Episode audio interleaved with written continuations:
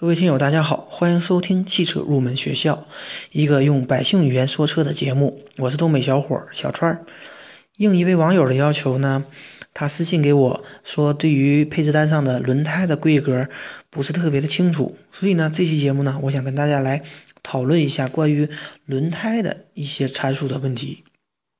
大家经常会在呃配置汽车的配置单呐，或者说是轮胎的这样的一种。嗯，侧面都会看到形如一九五斜杠六十五 R 十五九十一 V 这样的一些数字的这样的一种表示形式。那么我们就以这这个数字呢为例子来给大家讲解一下轮胎的规格参数。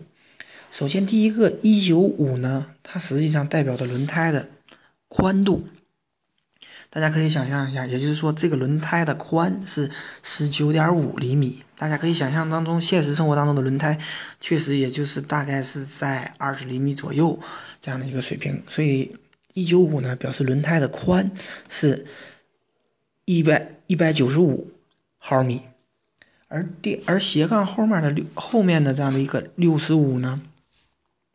它表示的是扁平比。如果从专业的角度讲呢，它叫扁平比。但是可能大家对扁平比不会呃特别的理解，我们把它也把它称之为高宽比，这样大家就可以记忆了。高和宽的比，那么大家只只只需要去记忆是哪个高和哪部分宽的这样的一个比值。宽我们前面已经讲过了，它是一九五，而高呢，它实际上就是指。轮胎与地面接触的这样的一个点到轮毂的这样一小段的距离，就是它的高。但是大家一定要注意，它并不是指整个车轮的这样的一个高，大家一定要不要搞错了。所以呢，它的它的这样一种高，实际上是并没有轮胎的这样的一种宽宽度宽的。所以呢，呃，这个比值呢，高和宽的比值呢，实际上也是一个小于。一的这样的一个数，所以六十五呢，它实际上的含义是百分之六十五，也就是六零点六五，也就是说高跟宽的比值是零点六五，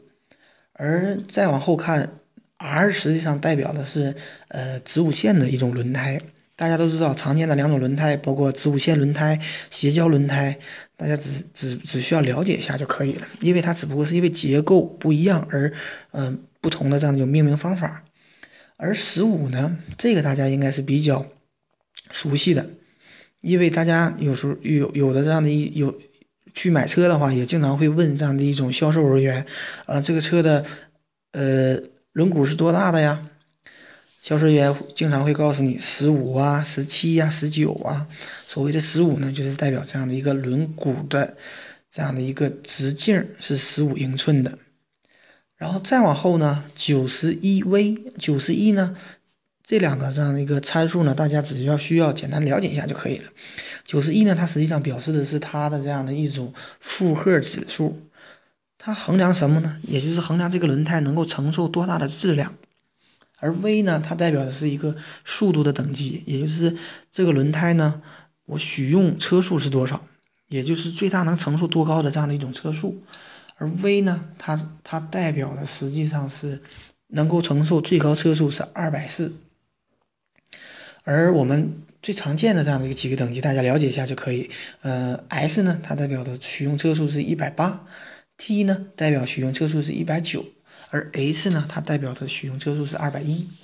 好，关于嗯轮胎的规格呢，我就先给大家讲这么多。然后我还想跟大家分享一下我们日常嗯使用。对轮胎日常使用的一些呃小的这样的一种知识，呃，大家都知道，轮胎呢，如果磨损比较严重的话，我们就需要更换。但是，嗯，我们没法去确定到底什么情况下我们需要去更换轮胎。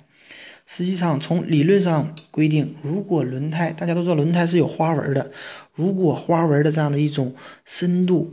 浅于一点六毫米的话，那么就需要更换轮胎了。但是大家可能对于一点六厘米并没有这样的一个概念，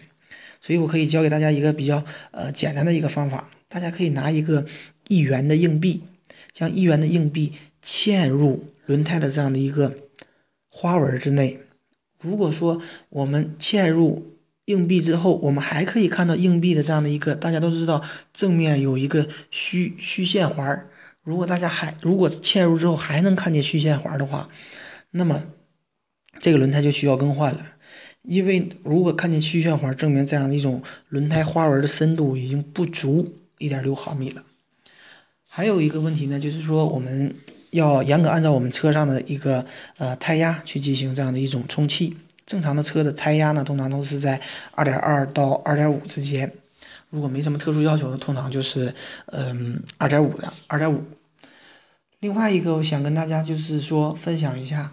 我们如果通过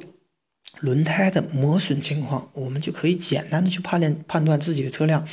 出现什么问题，有什么问题，或者说我们平常使用当中